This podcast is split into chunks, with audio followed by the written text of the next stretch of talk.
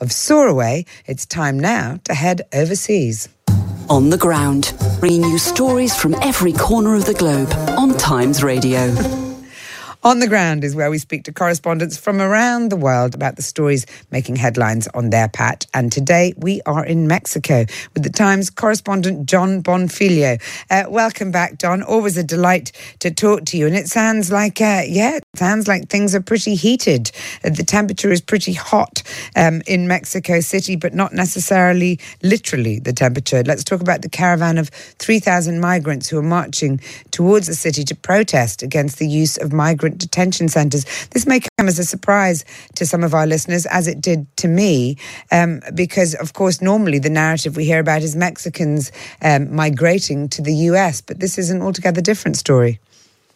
Yeah, and actually, Mexicans migrating or, moving illegally to the US, those numbers have come down significantly over the course of the last 10 years or so.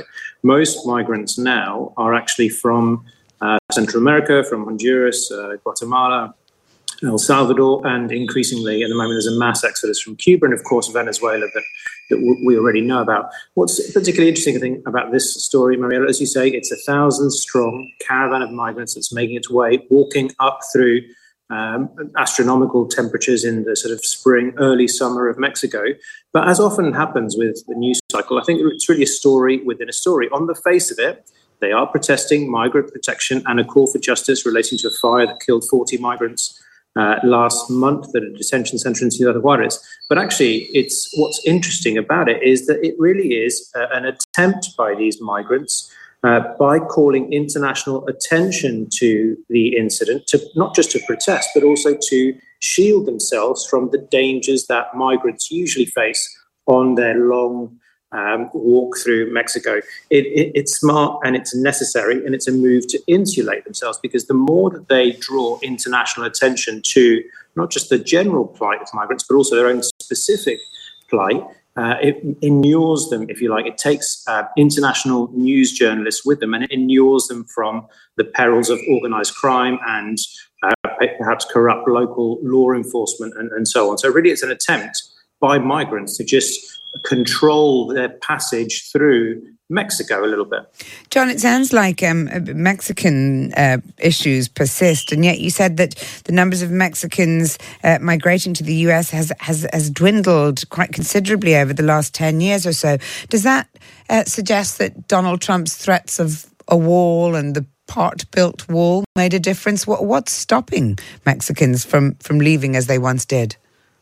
I think, uh, you know, whether you like it or not, hardline policies certainly have an effect on. I mean, just at the moment, numbers are actually down a, little bit at the border, and that's because the Biden administration has expanded the use of what's called Title 42, which was brought in during the pandemic to summarily remove migrants from the border on public health grounds. So, you know, migrants, uh, we often see them as the sort of, you know, uh, poor individuals with uh, little recourse, but they are switched on to news cycles. They know when it's uh, when they're most likely to be successful in in moving and crossing um, the, the border. So uh, and specifically as regards Mexican migration, really a lot of that has to do with uh, with policy making and also economic development in, uh, in Mexico. There is less of a need, perhaps, if you think if you think about the sort of pull and push factors.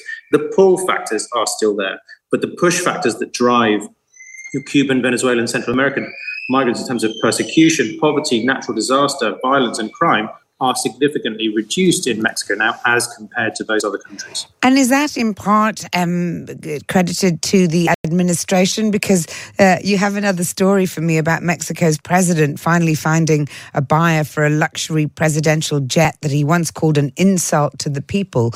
It does sound uh, like, yeah, a change of, of ethos perhaps in the corridors of power. Is, is that correct? Is, is, is this jet emblematic of that? I, th- I, think you're right, and certainly the, the current Mexican president, uh, regularly referred to as AMLO, um, his his approval ratings remain sky high, and certainly what has marked his tenure from other tenures is, uh, I mean, he definitely positions himself as a populist, as, as a man of the people, but he has brought significant portions of the Mexican population uh, out of poverty. And when he came into power in uh, 2018, he immediately declared austerity for government officials. He said that uh, presidents can't uh, imagine to live like kings when the people are poor. He referred to previous presidents as little pharaohs. And the highest, perhaps one of the highest profile decisions that he made was to sell the presidential plane, which had only ever been used uh, once. The problem was that no one was buying, and it became uh, a huge national joke. And been in the news this week because Tajikistan has come in with an offer of $92 million. They have a week to come and pick up the plane uh, and take it back uh, across to, to, Eastern Europe. Uh, he's presenting it as something of a victory, but if you consider the fact that only a couple of years ago he was looking for a 220 million price tag on the plane, uh, you know that's arguably something of a, of a bargain for the Tajikistan authorities.